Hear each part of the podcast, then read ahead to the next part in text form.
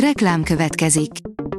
Ezt a műsort a Vodafone Podcast Pioneer sokszínű tartalmakat népszerűsítő programja támogatta. Nekünk ez azért is fontos, mert így több adást készíthetünk. Vagyis többször okozhatunk nektek szép pillanatokat. Reklám hangzott el. Szórakoztató és érdekes lapszemlénkkel jelentkezünk. Alíz vagyok, a hírstart robot hangja. Ma január 7-e, Attila és Ramóna névnapja van. A Habos Torta oldalon olvasható, hogy férjhez ment a megasztár énekesnője. Másodszor mondta ki a boldogító igent lakatos ívet, méghozzá ugyanannak a pasinak. A Megasztár 5. szériájának felfedezetje megmutatta a nagynap pillanatait. Kitiltották Washington legnagyobb koncertterméből, mégis ő énekelt az elnöki beiktatáson, írja a VMN amikor az afroamerikaiak számára külön szállodákat és vasúti kocsikat tartottak fenn, ő inkább a barátainál szállt meg és saját autóval közlekedett. Kerülte a konfliktus minden formáját, mégis az Egyesült Államok társadalmi változásainak jelképévé vált. Nick Cage Drakulája az igazi toxikus főnök a Renfield első előzetesében, írja az igényesférfi.hu. Áprilisban egy újabb Dracula film egészíti ki az amúgy is népes vámpíros filmek táborát, azonban a megszokott horrorisztikus alkotás helyett ezúttal egy új műfajban villantja meg fogait a világ legismertebb vérszívója. A Joy írja, hét filmes karakter, akiknek a halála mindenkit megríkatott. Bár tény és való, hogy tisztában vagyunk vele, hogy fiktív szereplőkről van szó, mégis mélyen meg tud minket érinteni a haláluk. A Player oldalon olvasható, hogy 2023 10 legjobban várt filmje. Új év, új remények, új várakozások. Ez a film világában sincs másként, és mivel tavaly a Top Gun Maverick és az Avatar a vízútja remélhetőleg lezárta a mozik pandémia utáni válságát, idén temérdek ígéretes alkotásból válogathatunk. A Szabad Európa írja, a lázadás élményének meg kell születnie az emberekben, Bárdos Deákági.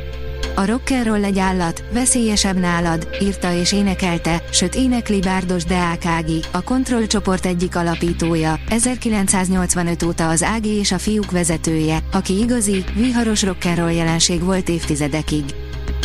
Nem perelheted be Istent, amikor Kirk Douglas szembeszállt a Disneyvel, írja a Mafab.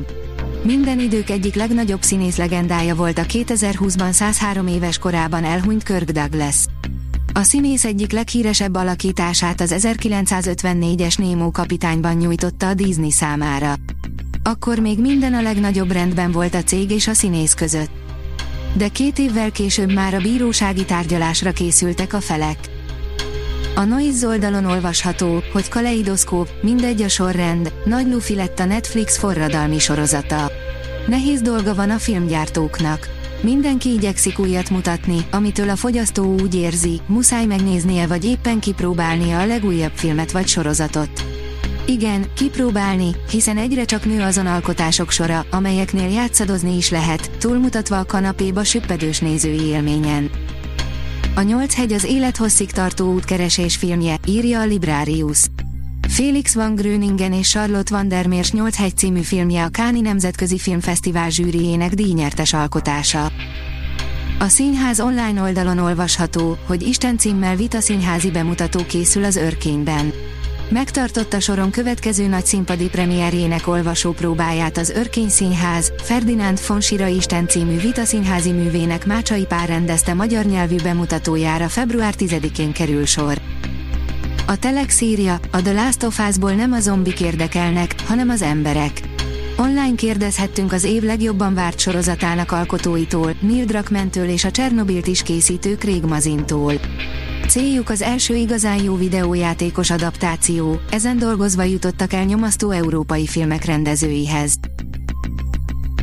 A Hírstart film, zene és szórakozás híreiből szemléztünk.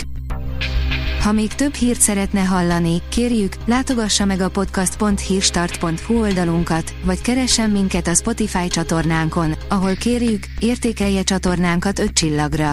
Az elhangzott hírek teljes terjedelemben elérhetőek weboldalunkon is. Köszönjük, hogy minket hallgatott!